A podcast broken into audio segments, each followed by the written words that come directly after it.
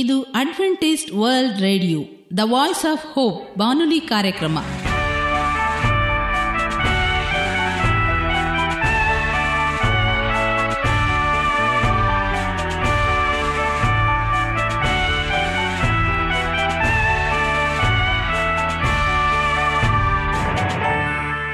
ನಮಸ್ಕಾರ ಪ್ರೀತಿಯ ಕೇಳುಗರೆ, ನಮ್ಮ ನಿಲಯದ ಕನ್ನಡ ಕಾರ್ಯಕ್ರಮಕ್ಕೆ ತಮ್ಮೆಲ್ಲರಿಗೂ ಆತ್ಮೀಯ ಸುಸ್ವಾಗತ. ಮುಂದಿನ 30 ನಿಮಿಷಗಳಲ್ಲಿ ಸುಮಧುರವಾದ ಹಾಡುಗಳು, ಆರೋಗ್ಯದ ಸಂದೇಶ, ಮಕ್ಕಳಿಗೆ ನೀತಿ ಕಥೆಗಳು ಹಾಗೂ ದೇವರ ವಾಕ್ಯವನ್ನು ಕೇಳೋಣ. ಈ ಕಾರ್ಯಕ್ರಮ ನಿಮಗೆ ಸಂತೋಷವನ್ನು ಕೊಡಲೆಂದು ಕೋರುತ್ತೇವೆ. ಈ ಕಾರ್ಯಕ್ರಮದ ಪ್ರಾರಂಭದಲ್ಲಿ ಸುಮಧುರವಾದ ಗೀತೆಯೊಂದನ್ನು ಕೇಳೋಣ.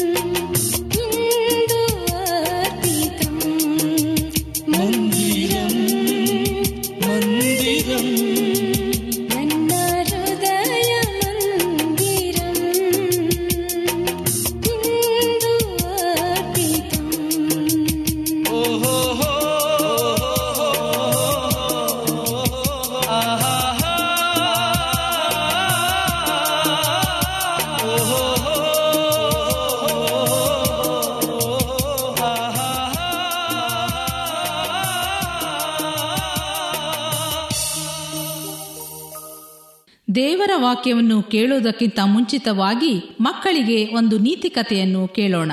ಒಂದು ಊರಿನಲ್ಲಿ ಒಬ್ಬ ವ್ಯಾಪಾರಿ ಇದ್ದನು. ಸದಾ ಅವನು ಊರಿಂದ ಊರಿಗೆ ತಿರುಗುತ್ತಾ ವ್ಯಾಪಾರ ಮಾಡುತ್ತಿದ್ದನು. ಹೀಗಾಗಿ ಹೆಚ್ಚಾಗಿ ಮನೆಯಲ್ಲಿ ಇರುತ್ತಿರಲಿಲ್ಲ.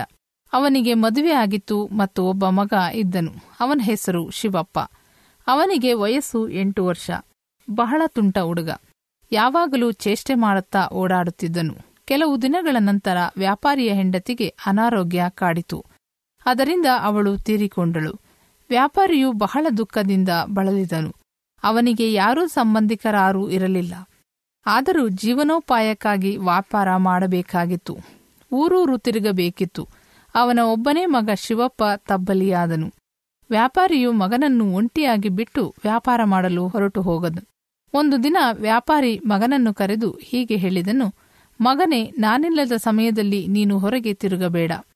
ಜಾಗ್ರತೆಯಿಂದ ಮನೆಯಲ್ಲಿಯೇ ಇರು. ಒಂದು ವೇಳೆ ಹೊರಗೆ ಹೋದರೂ ದಕ್ಷಿಣ ದಿಕ್ಕಿಗೆ ಮಾತ್ರ ಹೋಗಬೇಡ ಎಂದು ಎಚ್ಚರಿಸಿದನು. ಆಗ ಶಿವಪ್ಪ, ಏಕೆ ಅಪ್ಪ, ಆ ದಿಕ್ಕಿಗೆ ಮಾತ್ರ ಹೋಗಬಾರದು ಎಂದನು. ಆಗ ವ್ಯಾಪಾರಿಯು, ಮಗು, ಅಲ್ಲಿ ದೊಡ್ಡ ರಾಕ್ಷಸನೊಬ್ಬ ವಾಸವಾಗಿದ್ದಾನೆ. ಅವನು ಅಲ್ಲಿಗೆ ಹೋದ ಮಾನವರನ್ನು, ದನಕರುಗಳನ್ನು ತಿನ್ನುತ್ತಿದ್ದಾನೆ. ಆದ್ದರಿಂದ ಆ ದಿಕ್ಕಿಗೆ ನೀನು ಹೋಗಬಾರದು ಎಂದನು. ಈ ರೀತಿ ಮಗನಿಗೆ ಬುದ್ಧಿ ಹೇಳಿದ ವ್ಯಾಪಾರಿ ತನ್ನ ಪಾಡಿಗೆ ತಾನು ವ್ಯಾಪಾರಕ್ಕಾಗಿ ಬೇರೆ ಊರಿಗೆ ಹೋದನು. ತಂದೆ ವ್ಯಾಪಾರಕ್ಕೆ ಹೋದ ನಂತರ ಶಿವಪ್ಪ ದಕ್ಷಿಣ ದಿಕ್ಕಿಗೆ ಹೋಗಬೇಕೆಂದು ನಿರ್ಧಾರ ಮಾಡಿದನು. ಶಿವಪ್ಪ ತುಂಬಾ ಧೈರ್ಯವಂತ. ತಾಯಿ ಸತ್ತ ಮೇಲೆ ಅವನಿಗೆ ಯಾರೂ ಪ್ರೀತಿ ಮಮತೆಯಿಂದ ನೋಡಿರಲಿಲ್ಲ. ಅವನಿಗೆ ಭಯ ಭೀತಿ ಎಂಬುದೇ ಗೊತ್ತಿರಲಿಲ್ಲ. ಹೀಗಾಗಿ ಆತ ಧೈರ್ಯದಿಂದ ದಕ್ಷಿಣ ದಿಕ್ಕಿಗೆ ಹೊರಟ. ಸ್ವಲ್ಪ ದೂರ ಹೋದ ಮೇಲೆ ರಾಕ್ಷಸ ಎದುರಾದ. ಶಿವಪ್ಪ ರಾಕ್ಷಸನನ್ನು ನೋಡಿ ಹೆದರಲಿಲ್ಲ. ಬದಲಾಗಿ, ನೀನೇನಾ ಎಲ್ಲಾ ಜನರನ್ನು, ದನಕರುಗಳನ್ನು ತಿನ್ನುತ್ತಿದ್ದ ರಾಕ್ಷಸ ಎಂದು ಧೈರ್ಯದಿಂದ ಪ್ರಶ್ನಿಸಿದ. ಈ ಮಾತನ್ನು ಕೇಳಿ ಆ ರಾಕ್ಷಸನಿಗೆ ಆಶ್ಚರ್ಯವಾಯಿತು. ಈ ಬಾಲಕನಲ್ಲಿ ಎಂಥ ಧೈರ್ಯವಿದೆ ಎಂದು ರಾಕ್ಷಸ ತಬ್ಬಿಬ್ಬಾದ. ಬಳಿಕ ರಾಕ್ಷಸ ಶಿವಪ್ಪನನ್ನು ತಿನ್ನಲು ಪ್ರಯತ್ನಿಸಿದನು. ಒಂದು ಕೊಡಲೆಯನ್ನು ತೆಗೆದುಕೊಂಡು ಶಿವಪ್ಪನನ್ನು ಹೊಡೆಯಲು ಮುಂದಾದನು. ಆದರೆ ಹೆದರದ ಶಿವಪ್ಪ ಅದೇ ಕೊಡಲೆಯನ್ನು ಕಸಿದುಕೊಂಡು ರಾಕ್ಷಸನ ಗಡ್ಡಕ್ಕೆ ಮೇಲೆ ಜೋರಾಗಿ ಹೊಡೆದನು. ಆ ರಾಕ್ಷಸ ಜೀವ ಆತನ ಗಡ್ಡದಲ್ಲಿದ್ದಂತೆ. ಹೀಗಾಗಿ ಆ ರಾಕ್ಷಸ ಸತ್ತು ಬಿದ್ದನು. ನಂತರ ಶಿವಪ್ಪ ರಾಕ್ಷಸನ ಶವದಲ್ಲಿದ್ದ ರಾಜಕುಮಾರಿಯನ್ನು ಬಿಡುಗಡೆಗೊಳಿಸಿ ಊರಿಗೆ ಕರೆದುಕೊಂಡು ಬಂದನು. ಈ ಸುದ್ದಿ ರಾಜನಿಗೆ ತಿಳಿಯಿತು. ಆಗ ರಾಜನು ಶಿವಪ್ಪನನ್ನು ಹೊಗಳಿ ತನ್ನ ರಾಜ್ಯದಲ್ಲಿ ಅರ್ಧ ಭಾಗವನ್ನು ಕೊಟ್ಟು, ಹೀಗೆ ಶಿವಪ್ಪನು ತನ್ನ ಧೈರ್ಯದಿಂದ ಎಲ್ಲರ ಮೆಚ್ಚುಗೆಗೆ ಪಾತ್ರನಾದರು. ಎಲ್ಲರೂ ಅವನನ್ನು ಹೊಗಳಿದರು. ಪ್ರೀತಿಯ ಮಕ್ಕಳೇ, ಈ ಕಥೆಯಿಂದ ತಿಳಿದು ಬಂದಂಥ ಪಾಠವೇನೆಂದರೆ ಜೀವನದಲ್ಲಿ ಸಾಧನೆಯೇ ಧೈರ್ಯ ಮತ್ತು ಅವಶ್ಯಕ. ವಂದನೆ. ಈಗ ಮತ್ತೊಂದು ವಿಶೇಷ ಗೀತೆಯೊಂದನ್ನು ಕೇಳೋಣ. ಈ ಹಾಡನ್ನು ಕೇಳಿದ ಮೇಲೆ ನಿಮ್ಮ ಮನಸ್ಸು ದೇವರ ವಾಕ್ಯವನ್ನು ಕೇಳಲು ಸಿದ್ಧವಾಗಿದೆ ಎಂದು ತಿಳಿದಿದ್ದೇವೆ.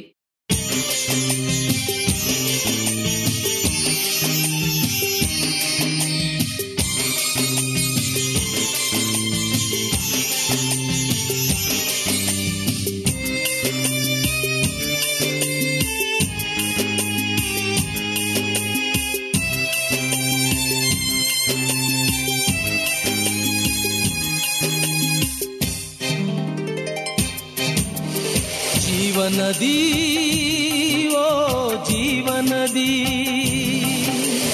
ಜೀವನದಿ, ಓ ಜೀವನದಿ, ಜೀವನದಿಯೇ ನೀನೇ ಆಗಿ ಇಳಿದು ಬಾ ಸ್ವಾಮಿ. ಬಾಯಾರಿದ ಸಕಲ ಜನಕ್ಕೆ ನೀರುಣಿಸೋ ಸ್ವಾಮಿ. ಜೀವನದಿಯೇ ನೀನೇ ಆಗಿ ಇಳಿದು ಬಾ ಸ್ವಾಮಿ. ಬಾಯಾರಿದ ಸಕಲ ಜನಕ್ಕೆ ನೀರುಣಿಸೋ ಸ್ವಾಮಿ.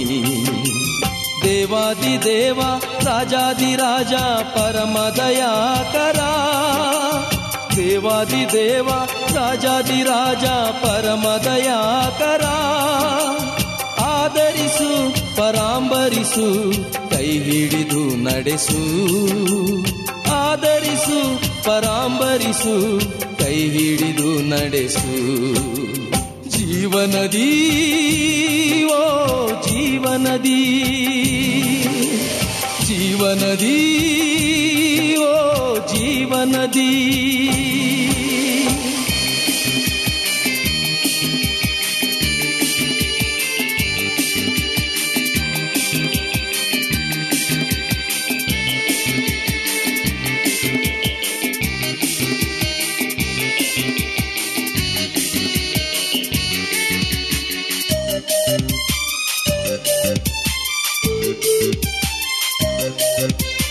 ತಂದೆ ತಾಯಿ ಯಾರೂ ಇಲ್ಲ ಈ ಲೋಕಯಾತ್ರೆಯಲ್ಲಿ.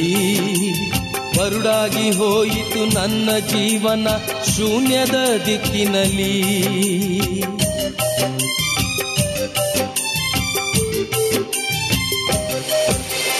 ತಂದೆ ತಾಯಿ ಯಾರೂ ಇಲ್ಲ ಈ ಲೋಕಯಾತ್ರೆಯಲ್ಲಿ. ಬರುಡಾಗಿ ಹೋಯಿತು ನನ್ನ ಜೀವನ ಶೂನ್ಯದ ದಿಕ್ಕಿನಲ್ಲಿ. ದೇವಾದಿ ದೇವ ರಾಜಾದಿ ರಾಜ ಪರಮ ದಯಾಕರ, ದೇವಾದಿ ದೇವ ರಾಜಾದಿ ರಾಜ ಪರಮ ದಯಾಕರ, ಆದರಿಸು ಪರಾಂಬರಿಸು ಕೈ ಹಿಡಿದು ನಡೆಸು, ಆದರಿಸು ಪರಾಂಬರಿಸು ಕೈ ಹಿಡಿದು ನಡೆಸು. ಜೀವನದಿ ಓ ಜೀವನದಿ,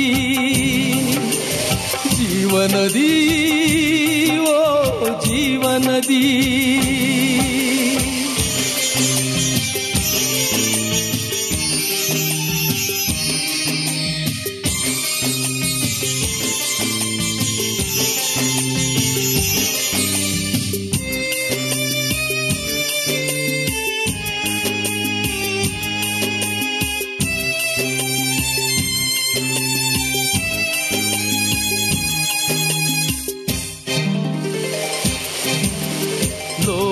ದಲ್ಲಿ ಸಿಗಲಾರದಂತ ವರತೆಯು ನೀನಾಗಿದ್ದೀ.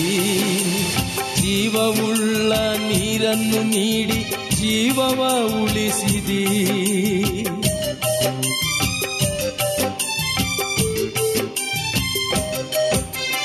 ಲೋಕದಲ್ಲಿ ಸಿಗಲಾರದಂತ ವರತೆಯು ನೀನಾಗಿದ್ದೀ. ಜೀವವುಳ್ಳ ನೀರನ್ನು ನೀಡಿ ಜೀವವ ಉಳಿಸಿದೀ. ದೇವಾದಿ ದೇವ ರಾಜಾದಿ ರಾಜ ಪರಮ ದಯಾಕರ, ದೇವಾದಿ ದೇವ ರಾಜಾದಿ ರಾಜ ಪರಮ ದಯಾಕರ, ಆದರಿಸು ಪರಾಂಬರಿಸು ಕೈ ಹಿಡಿದು ನಡೆಸು, ಆದರಿಸು ಪರಾಂಬರಿಸು ಕೈ ಹಿಡಿದು ನಡೆಸು. ಜೀವನದಿ ಓ ಜೀವನದಿ, ಜೀವನದಿ ಓ ಜೀವನದಿ.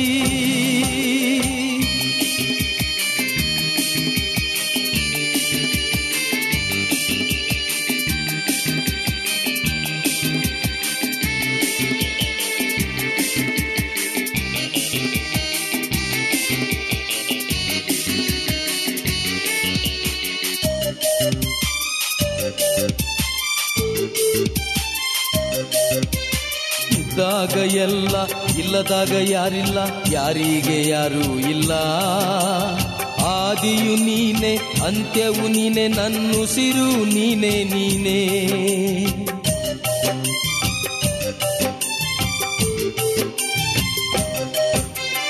ಇದ್ದಾಗ ಎಲ್ಲ ಇಲ್ಲದಾಗ ಯಾರಿಲ್ಲ, ಯಾರಿಗೆ ಯಾರೂ ಇಲ್ಲ.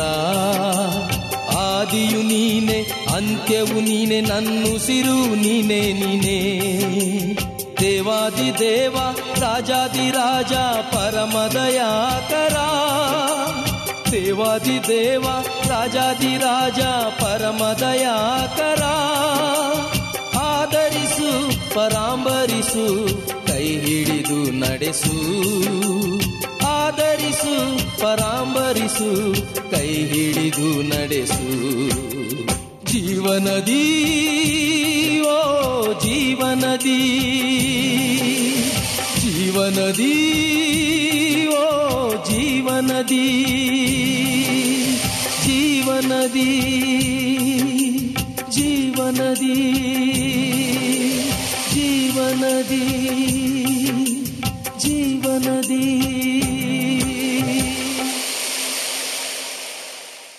ಈಗ ನಮ್ಮ ಬಾನುಲಿ ಬೋಧಕರಾದ ಸುರೇಂದ್ರರವರಿಂದ ದೇವರ ವಾಕ್ಯವನ್ನು ಕೇಳೋಣ.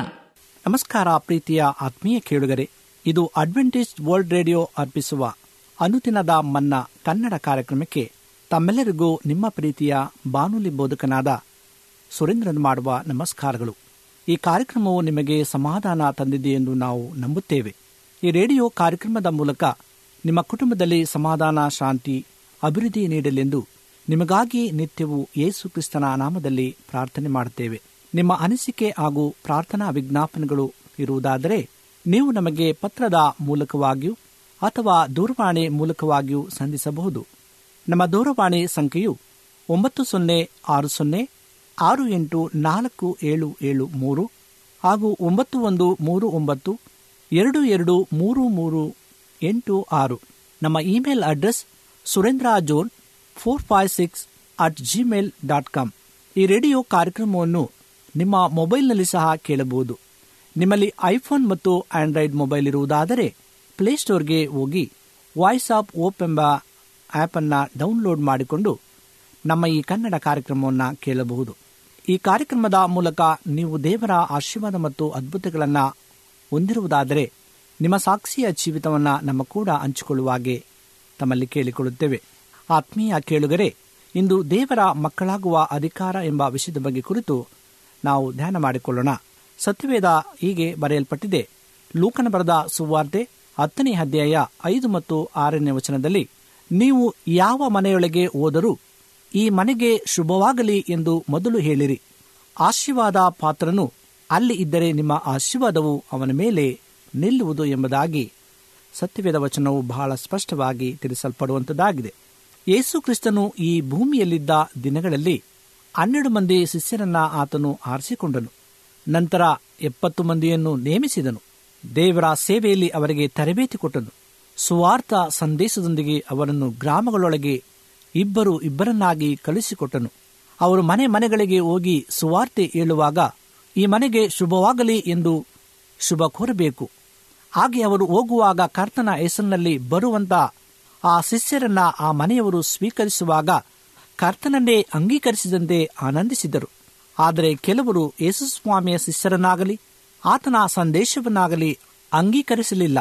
ಇಂದಿಗೂ ಇದೇ ಪರಿಸ್ಥಿತಿ ಇದೆ.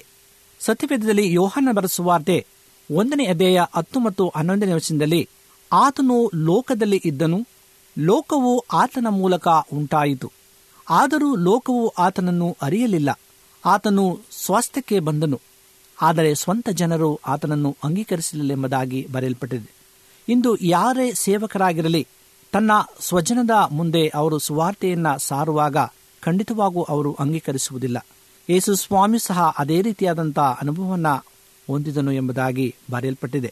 ಯಾರ್ಯಾರು ಆತನನ್ನು ಅಂಗೀಕರಿಸಿದರೋ, ಅಂದರೆ ಆತನ ಹೆಸರಿನಲ್ಲಿ ನಂಬಿಕೆ ಇಟ್ಟರೋ, ಅವರಿಗೆ ದೇವರ ಮಕ್ಕಳಾಗುವ ಅಧಿಕಾರ ಕೊಟ್ಟನು ಎಂಬುದಾಗಿ ಯೋಹಾನನ ಬರೆದ ಸುವಾರ್ತೆ 1ನೇ ಅಧ್ಯಾಯ 12ನೇ ವಚನದಲ್ಲಿ ತಿಳಿಸಲ್ಪಡುವಂಥದ್ದಾಗಿದೆ. ನಿಮ್ಮ ಮನೆಗೆ ತರಲ್ಪಡುವ ಸುವಾರ್ತೆಯನ್ನು ನೀವು ಮೊದಲು ನಂಬಬೇಕು, ನಂತರ ಸ್ವೀಕಾರ ಮಾಡಬೇಕು. ಆಗ ಮಾತ್ರವೇ ಸಂತೋಷ, ಸಮಾಧಾನ ನಿಮ್ಮ ಕುಟುಂಬದಲ್ಲಿ ಉಂಟಾಗುವುದು. ಲೂಕನ ಬರೆದ ಸುವಾರ್ತೆ 16ನೇ ಅಧ್ಯಾಯದಲ್ಲಿ ಬಹಳ ಒಂದು ಮುಖ್ಯವಾದಂಥ ದೃಷ್ಟಾಂತವು ಬರೆಯಲ್ಪಟ್ಟಿದೆ. ಐಶ್ವರ್ಯವಂತನು ಮತ್ತು ಲಾಜರನ ಸಂಭವವನ್ನು ಅಲ್ಲಿ ಕಾಣುತ್ತೇವೆ. ಐಶ್ವರ್ಯವಂತನ ಮನೆ ಬಾಗಿಲಲ್ಲಿ ಬಿದ್ದುಕೊಂಡಿದ್ದ ಬಡ ಲಾಜರನನ್ನು ಆ ಶ್ರೀಮಂತನು ನೋಡಲೇ ಇಲ್ಲ. ಶ್ರೀಮಂತನ ನಾಯಿಗಳಿಗೆ ಸಿಕ್ಕಿದ ಆಹಾರವೂ ಸಹ ಲಾಜರನಿಗೆ ಸಿಕ್ಕಲಿಲ್ಲ. ಕಾಲವು ಬದಲಾಯಿತು. ಈಗ ಪರಿತಪಿಸುವ ಸ್ಥಿತಿ ಶ್ರೀಮಂತನಿಗೆ ಬಂದಿತು. ಈ ದೃಷ್ಟಾಂತವು ನಿಮ್ಮೆಲ್ಲರಿಗೂ ತಿಳಿಸಲ್ಪಡುವಂಥದ್ದಾಗಿದೆ. ಲೂಕ 16ನೇ ಅಧ್ಯಾಯ 23ನೇ ವಚನದಲ್ಲಿ ಬಹಳ ಸ್ಪಷ್ಟವಾಗಿ ತಿಳಿಸಲ್ಪಡುವಂಥದ್ದಾಗಿದೆ. ಇಂದು ಸಹ ದೇವ ಸೇವಕರು, ಪ್ರವಾದಿಗಳು ನೀವು ಅಂಥ ಯಾತನೆಯ ಸ್ಥಳಕ್ಕೆ ಹೋಗಬಾರದೆಂಬ ಉದ್ದೇಶದಿಂದಲೇ ಬೋಧನೆಗಳ ಮೂಲಕ, ಪ್ರಾರ್ಥನೆಗಳ ಮೂಲಕ ಸಹಾಯ ಮಾಡುತ್ತಿರುವುದು. ಆದರೆ ಅದನ್ನು ಸ್ವೀಕರಿಸಿದರೆ ಮಾತ್ರವೇ ನಿಮಗೆ ಶಾಂತಿ, ಸಮಾಧಾನ ಉಂಟಾಗುವುದು. ನೋಹನು ಸುಮಾರು 120 ವರ್ಷಗಳ ಕಾಲ ಪಾಪದ ನಿಮಿತ್ತ ಬರಲಿರುವ ನಾಶವನ್ನು ಕುರಿತು ಪ್ರಸಂಗಿಸಿ ಎಚ್ಚರಿಸಿದನು. ಆದರೆ ಅದನ್ನು ಯಾರೂ ಅಂಗೀಕರಿಸಲಿಲ್ಲ. ಅಳುವಿಗೆ ತಪ್ಪಿಸಿಕೊಳ್ಳುವಂತೆ ನೀವು ಶುಭವನ್ನೇ ಹಾರೈಸಿರಿ. ಪ್ರಿಯ ಆತ್ಮೀಯ ಕೇಳುಗರೆ, 120 ವರ್ಷಗಳ ಸಾಲಿದಂಥ ವಾಕ್ಯವು ಇವೊಬ್ಬರೂ ಸಹ ಆ ವಾಕ್ಯವನ್ನು ಸ್ವೀಕರಿಸಲಿಲ್ಲ. ಪ್ರಳಯ ಬಂದು ಎಲ್ಲರೂ ಸಂಪೂರ್ಣವಾಗಿ ನಾಶ ಮಾಡಲ್ಪಟ್ಟಿತು ಎಂಬುದಾಗಿ ತಿಳಿದಿದ್ದೇವೆ. ಆತ್ಮೀಯ ದೇವ ಮಕ್ಕಳೇ, ದೇವರ ವಾಕ್ಯವನ್ನು ಸಾರು. ಅನುಕೂಲವಾದ ಕಾಲದಲ್ಲಿಯೂ ಅನಾನುಕೂಲವಿಲ್ಲದ ಕಾಲದಲ್ಲಿಯೂ ಅದರಲ್ಲಿ ಆಸಕ್ತನಾಗಿರು. ಪೂರ್ಣ ದೀರ್ಘ ಶಾಂತಿಯಿಂದ ಉಪದೇಶಿಸುತ್ತಾ ಖಂಡಿಸು, ಗದರಿಸು, ಎಚ್ಚರಿಸು ಎಂಬುದಾಗಿ 2 ತಿಮೊಥೆ 4ನೇ ಅಧ್ಯಾಯ 2ನೇ ವಚನದಲ್ಲಿ ನಮ್ಮನ್ನು ಎಚ್ಚರಿಸುವಂಥದ್ದಾಗಿದೆ. ಆದ್ದರಿಂದ ನೀವು ಪ್ರಸಂಗಿಸುವ ವಾಕ್ಯಗಳು ಆತ್ಮವಾಗಿಯೂ ಜೀವವಾಗಿಯೂ ಇದೆ. ಆತ್ಮವನ್ನು ಉಜ್ಜೀವಿಸಿ ಮಾಡುವುದು, ಒಣ ಎಲುಬುಗಳ ಜೀವ ಪಡೆಯುವಂತೆ ಮಾಡುವುದು ಎಂಬುದಾಗಿ ನಾವು ನಂಬಬೇಕಾಗಿದೆ. ಆತ್ಮೀಯ ಕೇಳುಗರೆ, ದೇವ ಮಕ್ಕಳಾಗುವ ಅಧಿಕಾರವನ್ನು ಆತ ನಮಗೆ ಕೊಟ್ಟಿದ್ದಾನೆ. ಯಾರ್ಯಾರು ಆತನನ್ನು ಅಂಗೀಕರಿಸಿದರು ಅಂದರೆ ಆತನ ಹೆಸರಿನಲ್ಲಿ ನಂಬಿಕೆ ಇಟ್ಟರೂ ಅವರಿಗೆ ದೇವರ ಮಕ್ಕಳಾಗುವ ಅಧಿಕಾರವನ್ನು ಕೊಟ್ಟನು ಎಂಬುದಾಗಿ ಯೋಹಾನ 1:12 ನಮಗೆ ವಾಗ್ದಾನವನ್ನು ನೀಡಲ್ಪಟ್ಟಿದೆ. 2 ತಿಮೋತಿ 4:5 ನೀನು ಎಲ್ಲ ವಿಷಯಗಳಲ್ಲಿ ಸ್ವತಚಿತ್ತನಾಗಿರು, ಶ್ರಮೆಯನ್ನು ತಾಳುಕೋ, ಸೌಹಾರ್ದಿಕನ ಕೆಲಸವನ್ನು ಮಾಡು, ನಿನಗೆ ನೇಮಿಸಿರುವ ಸೇವೆಯನ್ನು ದೋಷವಿಲ್ಲದೆ ಮಾಡು ಎಂಬುದಾಗಿ. ಇಂದು ದೇವರು ನಮಗೆ ಕೊಟ್ಟಿರ್ತಕ್ಕಂಥ ಆ ಅಧಿಕಾರವನ್ನು ನಾವು ನಿಷ್ಠೆಯಿಂದ ದೋಷವಿಲ್ಲದೆ ಆತನ ವಾಕ್ಯವನ್ನು ನಾವು ಸಾರಬೇಕಾಗಿದೆ. ಪ್ರತಿಯೊಬ್ಬೊಬ್ಬರ ಮೇಲೆ ನಾನು ಆತ್ಮವನ್ನು ಸುರಿಸ್ತೇನೆ ಎಂಬುದಾಗಿ ದೇವರು ವಾಗ್ದಾನ ಮಾಡಿದೆ. ಈ ಕಡೆಯ ಕಾಲದಲ್ಲಿ ಜೀವಿಸುವಂಥ ನಾವುಗಳು ಆತನ ಆತ್ಮ ಭರಿತವಾದಂಥ ಸಂದೇಶವನ್ನು ನಾವು ಅನೇಕ ಮಕ್ಕಳಿಗೆ ಸಾರಿ ದೇವರು ಕೊಟ್ಟಿರ್ತಕ್ಕಂಥ ಅಧಿಕಾರವನ್ನು ನಾವು ಚಲಾಯಿಸಬೇಕಾಗಿದೆ. ಪ್ರಿಯ ಆತ್ಮೀಯ ಕೇಳುಗರೆ, ಇಂದು ನಾವು ಆ ರೀತಿಯಾದಂಥ ತೀರ್ಮಾನಿಸಿ ಪ್ರತಿಯೊಬ್ಬೊಬ್ಬರ ಮನೆಗಳಿಗೆ ಒಬ್ಬ ಸೇವಕರು ಹೋಗುವಾಗ ಆ ಮನೆಗೆ ಶುಭವಾಗಲಿ ಎಂಬುದಾಗಿ ನಾವು ಹಾರೈಸುವುದಾದರೆ ಅನೇಕ ಮಕ್ಕಳು ಆಶೀರ್ವಾದವನ್ನು ಪಡೆಯುವಂತರಾಗಿದ್ದಾರೆ. ಇಂದು ನೀವು ಅಂಥ ಆಶೀರ್ವಾದವನ್ನು ಪಡೆಯಬೇಕಾದರೆ ನೀವು ದೇವರ ಸೇವಕರನ್ನು ಗೌರವಿಸಬೇಕು, ದೇವರ ವಾಕ್ಯವನ್ನು ಆಲಿಸಬೇಕು, ಆತನ ಮಾರ್ಗದಲ್ಲಿ ನಡೆಯಬೇಕು. ಆಗಿರುವುದಾದರೆ ನೀವು ಆತನ ಅಧಿಕಾರವನ್ನು ಹೊಂದಿ ಆತನ ಮಕ್ಕಳಾಗಿರುವಿರಿ. ದೇವರು ನಿಮ್ಮನ್ನು ಆಶೀರ್ವಾದ ಮಾಡಲಿ. ಈ ಸಮಯದಲ್ಲಿ ನಮ್ಮ ಕಣ್ಣುಗಳನ್ನು ಮುಚ್ಚಿ ಪ್ರಾರ್ಥನೆಯನ್ನು ಮಾಡಿಕೊಳ್ಳೋಣ. ನಮ್ಮನ್ನು ಬಹಳವಾಗಿ ಪ್ರೀತಿಸುವಂಥ ಪರಲೋಕದ ತಂದೆಯಾದ ದೇವರೇ, ನಿನಗೆ ಸ್ತೋತ್ರವನ್ನು ಸಲ್ಲಿಸ್ತೇವೆ. ಅಪ್ಪ, ಈ ಸಮಯದಲ್ಲಿ ದೇವರ ಮಕ್ಕಳಾಗುವ ಅಧಿಕಾರ ಏನೆಂಬುದನ್ನು ನಿನ್ನ ವಾಕ್ಯದ ಮೂಲಕವಾಗಿ ನಿಮ್ಮ ಸೇವಕರ ಮೂಲಕವಾಗಿ ತಿಳಿಸಿಕೊಡೋದಕ್ಕಾಗಿ ಸ್ತೋತ್ರ. ಈ ಸಮಯದಲ್ಲಿ ಪ್ರತಿಯೊಬ್ಬ ನಿನ್ನ ಮಕ್ಕಳನ್ನು ಆಶೀರ್ವಾದ ಮಾಡು. ಈ ವಾಕ್ಯವನ್ನು ಕೇಳುತ್ತಿರುವಂಥ ಪ್ರತಿಯೊಬ್ಬರನ್ನು ಅಭಿಷೇಕಿಸಿ ಆಶ್ರಯಿಸಬೇಕಾಗಿ ಬೇಡಿಕೊಳ್ಳುತ್ತೇವೆ. ಅನೇಕ ಮಕ್ಕಳು ನಿನ್ನ ವಾಕ್ಯದ ಭಾಗವನ್ನು ಅರಿಯದೇ ಇರುವಂಥ ಮಕ್ಕಳಿಗೆ ಈ ಸ್ವಾರ್ಥಿ ಮುಟ್ಲಿಕ್ಕಾಗುವಂತೆ ನೀನು ಬಲಪಡಿಸಬೇಕಾಗಿ ಬೇಡಿಕೊಳ್ಳುತ್ತೇವೆ. ಯಾರ್ಯಾರ ಕಷ್ಟದಲ್ಲಿ, ನೋವಿನಲ್ಲಿ, ಚಿಂತೆಯಲ್ಲಿ, ಅನಾರೋಗ್ಯದಲ್ಲಿ, ದುಃಖದಲ್ಲಿದ್ದಾರೋ ಅವರ ಕಣ್ಣೀರನ್ನು ಒರೆಸಿ ಸಮಾಧಾನ, ಶಾಂತಿ, ನೆಮ್ಮದಿಯನ್ನು ಅವರಿಗೆ ಅನುಗ್ರಹಿಸಿಕೊಡು ಸ್ವಾಮಿ. ನೀನು ಮೇಘರೂಢನಾಗಿ ಬರುವಾಗ ನಾವೆಲ್ಲರೂ ಶುದ್ಧರಾಗಿ ನಮ್ಮ ಕೂಡ ಅನೇಕ ಮಕ್ಕಳನ್ನು ನಿನ್ನ ರಾಜ್ಯಕ್ಕೆ ಸೇರಿಸುವಂಥ ಆ ಮಹಾ ಸೌಭಾಗ್ಯವನ್ನು ನಮ್ಮೆಲ್ಲರಿಗೂ ನೀನು ಕರುಣಿಸಬೇಕಾಗಿ ಯೇಸು ಕ್ರಿಸ್ತನ ಮುದ್ದಾದ ನಾಮದಲ್ಲಿ ಬೇಡಿಕೊಳ್ಳುತ್ತೇವೆ ತಂದೆಯೇ, ಆಮೇನ್.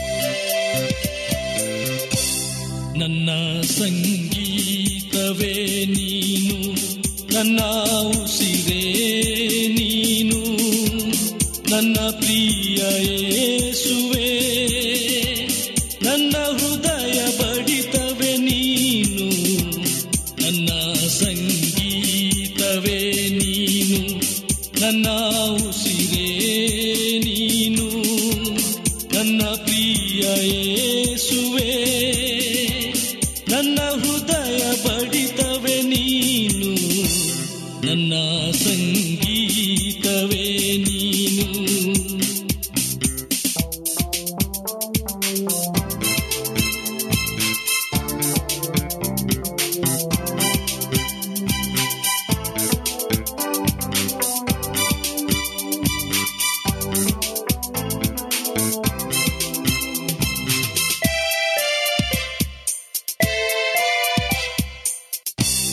ನನ್ನ ಉಸಿರಲ್ಲಿ ನೀನು ಹೊಸದಾದ ಹಾಡನ್ನು ಬರೆದೆ, ನನ್ನ ತುಟಿಗಳಲ್ಲಿ ನಿನ್ನ ವಾಕ್ಯಗಳನ್ನು ನುಡಿಸಿದೆ ಸ್ವಾಮಿ.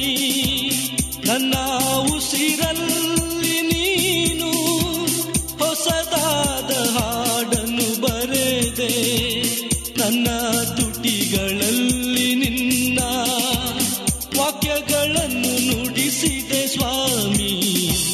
ನನ್ನ ಸಂಗೀತವೇ ನೀನು.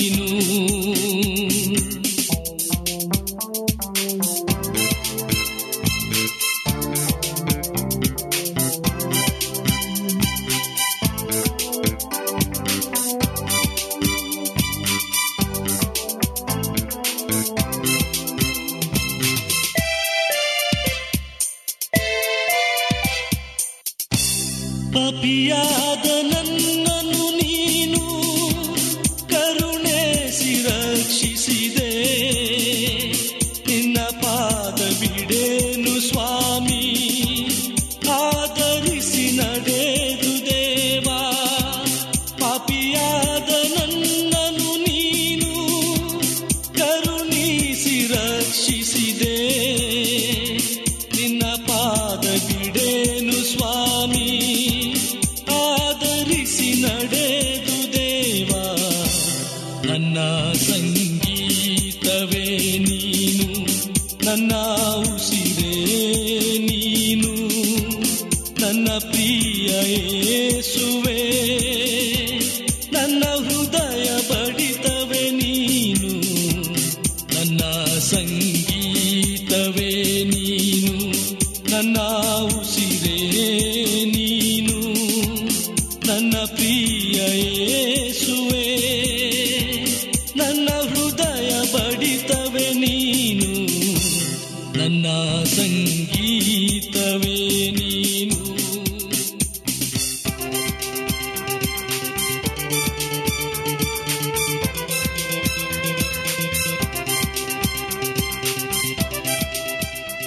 ನಿಮಗೆ ಸತ್ಯವೇದದ ಬಗ್ಗೆ ಹೆಚ್ಚಿನ ವಿವರಗಳು ಬೇಕಾದಲ್ಲಿ ನಮ್ಮ ವಿಳಾಸಕ್ಕೆ ಪತ್ರ ಬರೆಯಿರಿ. ನಮ್ಮ ವಿಳಾಸ ಅಡ್ವೆಂಟಿಸ್ಟ್ ವರ್ಲ್ಡ್ ರೇಡಿಯೋ, ಟಪಾಲು ಪೆಟ್ಟಿಗೆ 1446, ಮಾರ್ಕೆಟ್ ಯಾರ್ಡ್, ಅಂಚೆ ಕಚೇರಿ, ಪುಣೆ 411037, ಮಹಾರಾಷ್ಟ್ರ, ಇಂಡಿಯಾ. ನಮ್ಮ ಫೋನ್ ನಂಬರ್ 090606844773. ಧನ್ಯವಾದಗಳು. ಮತ್ತೆ ಇದೇ ಸಮಯಕ್ಕೆ ನಿಮ್ಮನ್ನು ಭೇಟಿ ಮಾಡುತ್ತೇವೆ. ದೇವರು ನಿಮ್ಮನ್ನು ಆಶೀರ್ವದಿಸಲಿ. ನಮಸ್ಕಾರಗಳು.